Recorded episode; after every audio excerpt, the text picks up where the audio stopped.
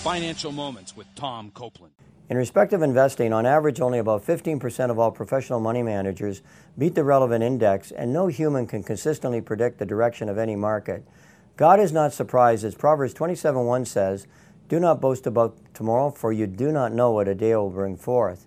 The biblical truth is that only God knows the future, Isaiah 46:10, and only God is in control. In 1 Chronicles 29:12, David praised God with these words, "We adore you as being in control of everything. Riches and honor come from you alone, for you are the ruler of all mankind." In other words, as you develop your investment strategy, you need to prayerfully acknowledge that only God knows which investments will do well. In summary, we must pray and depend upon God for His wisdom and direction in investing the money that God has entrusted to us.